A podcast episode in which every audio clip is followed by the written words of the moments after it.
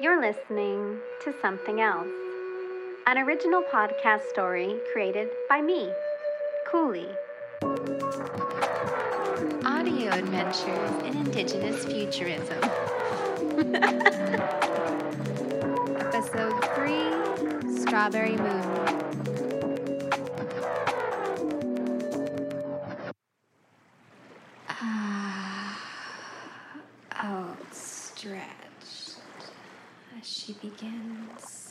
Soften, her toes twitching, the rock of her ankle, friction like hot sand as waves flow one after another, washing her over, her hips rocking in rhythm. Sensation fill her being, hair standing on edge. A storm is brewing. She can taste the electricity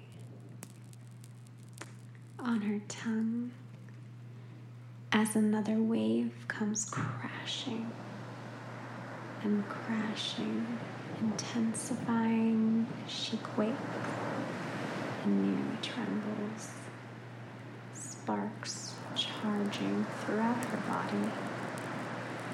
Another wave crashes. The eye of a storm approaches. She braces back, arced, her breath now shorter and deeper, synchronized with the tides, the crest swells, pounding over and over. She's never felt more alive than she does in this moment, undulating now with the flow. There's no separation between her and the cosmos, surging as a sweet, sweet surrender floods her being soaking her feet, running past her thighs, rushing throughout her spine like nectar, sticky and wet.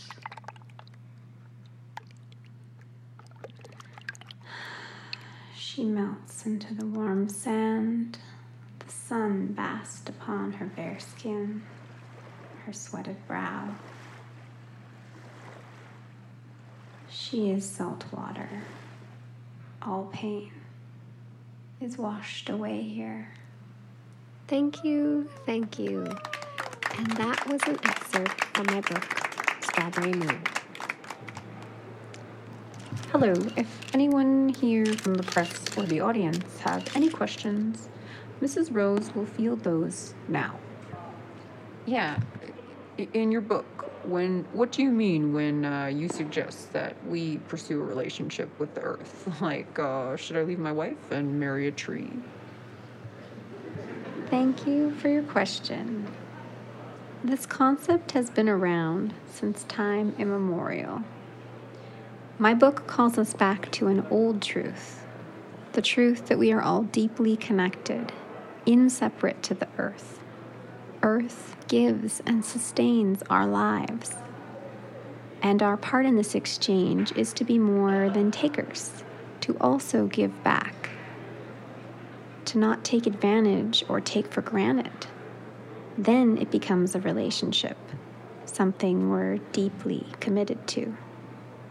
Just as I'm sure you're deeply committed to your wife. Yeah, excuse me, I have a question. Isn't this just a rebranding of ecosexuality? What sets your message apart? What makes it new? My book has been around for five years now, so it is relatively new itself. This space that I have since opened is even newer, and I encourage you all to spend some time exploring here after the questions. To answer your question, though, uh, is no. This content is very old, ancient, actually. This book in this space reclaims sexuality free from the constraints of colonialism, or they do their best. Our way came first. Colonization and the co opted term ecosexual came second. Harkin Rose, everyone. The tour is about to start. I'll remind you today all of the proceeds directly support Mrs. Rose's scholarship program, which fully funds the education of a new generation of sexual health care and healing. This year, one of our graduates completes their Indigenous botany training. Um, Miss, Rose, may I ask about what that means a new generation of sexual health care? Yes, of course. Thank you for asking. Though these ideas have been around before colonization, we do still live in a world where the scar of the patriarchy hasn't healed. Period poverty, reproductive rights are some of the ways we can address that healing. Here at the Spot, we are committed to creating change.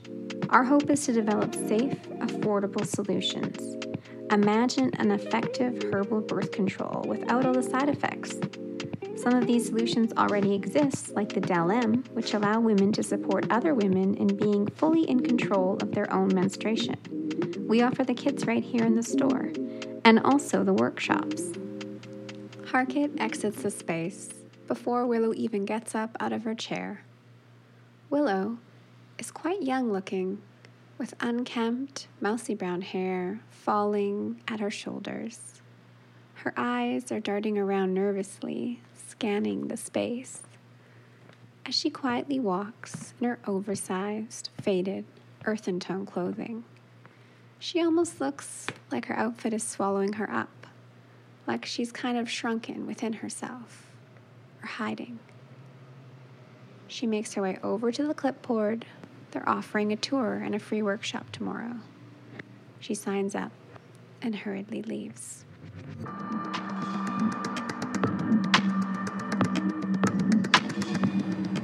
It's a beautiful fall morning. Willow enters the store. Today she has on an outfit almost identical to the one from yesterday in the way that it's quite unremarkable and faded. She tucks a strand of hair behind her ear as she starts to peruse the aisles. Vegan condoms? What are these? Oh, vegan condoms. Conditioning treatment. The cosmic tongue? Oh. Look at this. Marvin would never let me have one of these at home. I bet he'd find it too. He says a good woman's greatest pleasure is in pleasing others. Willow puts the toy down and continues to stroll, stopping when she notices clothing and t shirts and begins to thumb through the selection. She's holding a shirt. It has an illustration of an old style feminine wash device with a red crossed out circle around it. no douches allowed. Marvin would hate that shirt. Another shirt says, We love our pubes. Her laughter has now caught the attention of one of the staff members. They walk over. Carmine is a young university student, an Afro Indigenous person, and proudly declared sapiosexual. Hi. Is there anything you had questions or were curious about? Oh, I'm good. For sure. Well, I'll be over there in the lending library if you want to come and explore. I spend most of my time there. Carmine walks back to the other side of the store. Willow waits until Carmine is out of sight and quietly begins to pick through the selection. There are books on polyamory, BIPOC kink, debunking romance myths. She picks up a book called Decolonize Your Kitty and all kinds of things that Willow has never really heard of. She can feel her face start to flush as she finds the erotic audiobook section. Hello, doll. How are you? Willow turns around to see Cedar. Cedar, who appears much wiser than Willow, stands smiling warmly. Cedar has big energy and a big smile that reminds her of some of her aunties from back home. Hi, I'm Cedar. How cute are you? Look at that. You're blushing. That's so cute. Don't worry, I won't bite. This is a consent only space. Speaking of, we offer great workshops on it, as well as workshops like the anatomy of arousal if you're interested. I'm a sex doula and facilitate most of the workshops myself, you know. We host a weekly support group for sex workers like myself. That's what I get up to with my time when I'm not managing here. Willow is now blushing from head to toe. She has so many burning questions, and Cedar is so magnetic. She can't stop staring. She doesn't recall ever meeting someone so powerful and vibrant. It's contagious. And before she can stop herself, she blurts out, You're so beautiful sparkly. You're very cute. I've always been a people person, but this place, it polished me. It made me sparkle. That's my secret. Can, can I ask how? Or what? Have you heard about ambrosia? Willow had read about it in a news article. Harkin's Gem of the Spot, which had generated even more buzz than her book. It was a fully immersive experience for mind, body, and soul. She was deeply curious, and if we're being honest, it was the reason she attended Harkin's book reading in the first place. It's wonderful. I can't recommend it enough. Revolutionary. And you know, Harkin and I are leading the revolution. Here's a cute little zine that Carmine made, if you want a more technical explanation.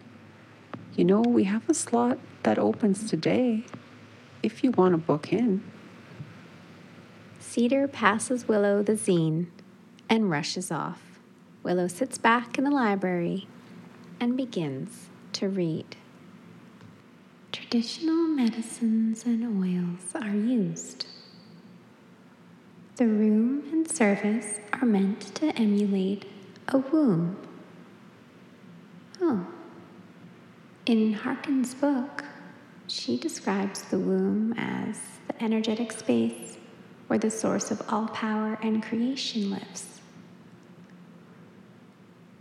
It says this therapy reconnects us with that power.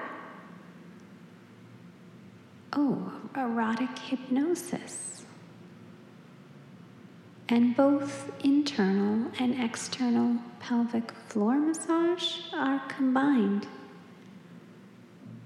The touch offered is deeply therapeutic and can help clear us of colonial shame. Misoginative, what's that? Oh, it says it's inspired from the work of black women in misogynoir to uniquely address where racism and sexism collide for Indigenous femme. this all sounds so powerful. It's what Harkin's book, Strawberry Moon, is about the mirroring between the earth and the womb, and how connection and relationship and returning to that is this powerful source for all of this healing and transformation.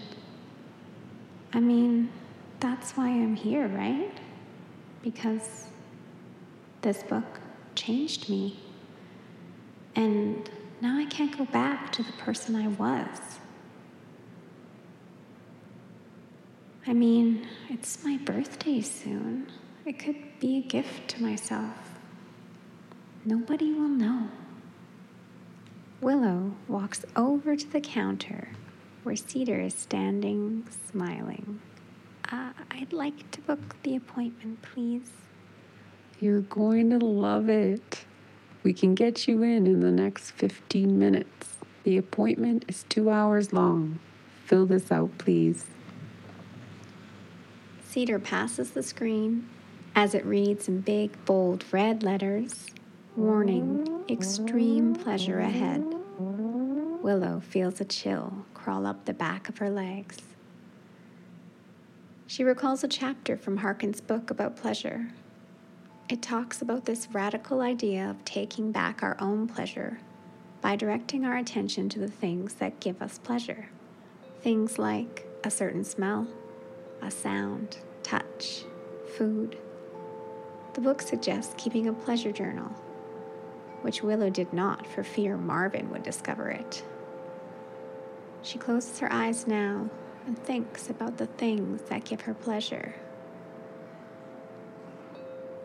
Juicy mango on her lips, the smell of sweetgrass back home, fresh, clean bed sheets on her skin, melting cheese. Her toes curl and she opens her eyes again, now smiling. She fills out the forms and returns them to Cedar in perfect time. I'm so happy you made this choice for yourself. The practitioner's ready. It's time. You're going to come out a new person. You'll see. There's so much potential for all kinds of things to be born in this place. Follow me. It's right over here. Willow walks over, vividly aware of each step and how heavy her feet feel. The excitement is something she feels she can reach out and grab from the air. It is so visceral and alive. The door slides open. It's a brilliant hue of purple and pink. Beautiful bouquet of aroma fills the air. The walls are pulsing, and there's waves of light reflecting across the room. The hair on her back stands at edge as she takes a deep breath and enters, the door closing behind her.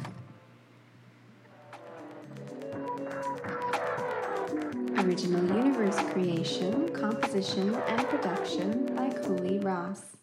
Original theme and score by Reil8. These podcasts in the Something Else universe were brought to you by CFUV. Support Indigenous arts. I can be contacted via Instagram at the underscore r dot a dot p underscore. Director's notes come next. Thank you for listening. I hope everybody enjoyed that story as much as I deeply enjoyed creating it. This story definitely came a knocking to me in a dream one night. Not the entire story, but the idea behind ambrosia as a transformative healing service.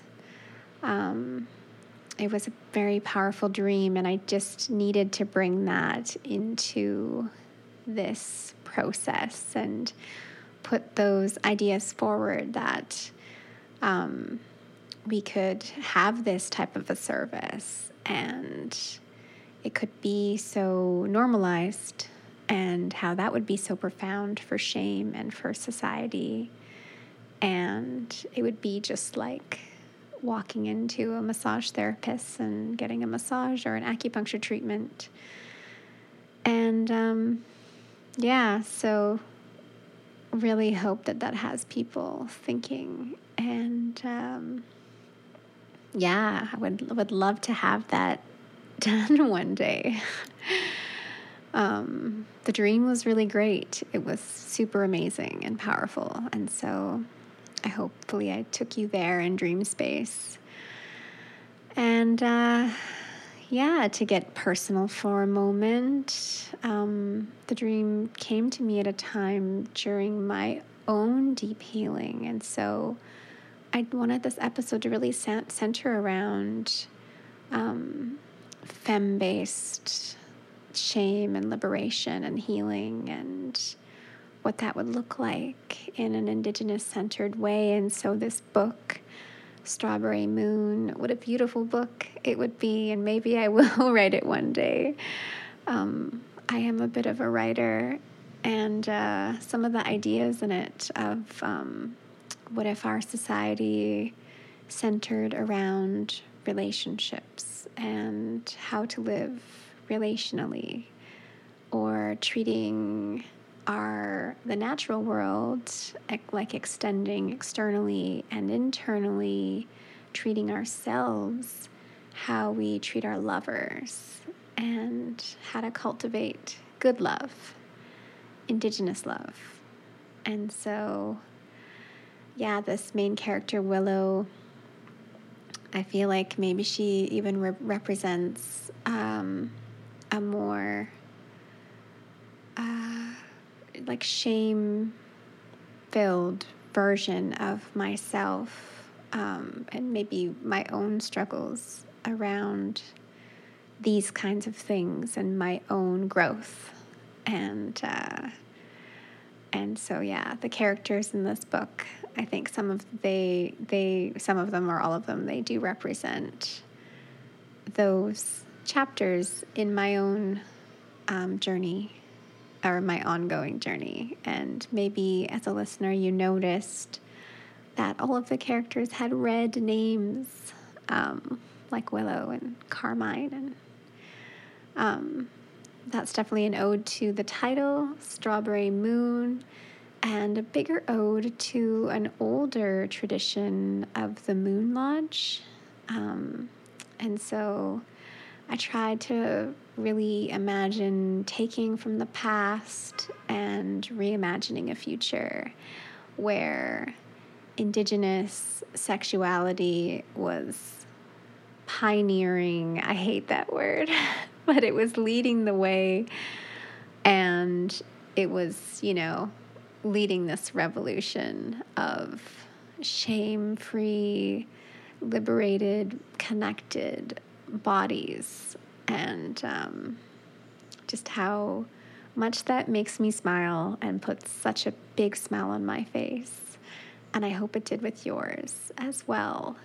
I also did my very best to keep this podcast, even though it had some more body adult based content, to keep it radio friendly. So that was definitely an interesting um, it was very challenging. We'll say it was very challenging to do to work in the space around being indirect and pausing and um, did my best to work with what was unsaid. And that's kind of a deeply beautiful and very yin thing, a very divine feminine thing to do. And um, which brings me back to the Moon Lodge and Strawberry Moon. On a personal note, I am currently studying Chinese medicine. I'm also a hypnotherapist and just about a trauma informed yoga teacher. And uh, the healing arts are deeply important to me, and I often ask myself what Indigenous centered care and spaces would look like and what would make my ancestors proud. And uh, so, yeah, at some point in my future, I do plan on bringing back um, Moon Lodge traditions in in a way that I could do that in a way that could exist in today's society. And so this whole story was kind of a bit of an ode to that, as I'm also inseparably an artist. an artist who also loves the healing arts. And so that's my dream for the not too distant future. This story doesn't take place too far off from where our stories are playing out right now. Some of the products that I mentioned in this story already exist and can be found in BIPOC spaces that are leading the sexual shame free revolution as we speak. And yeah, it's just so necessary for our world and our healing and for myself. So, definitely bringing this story forward has been very potent and powerful. And I hope that it was good medicine for you as it was beautiful medicine for me.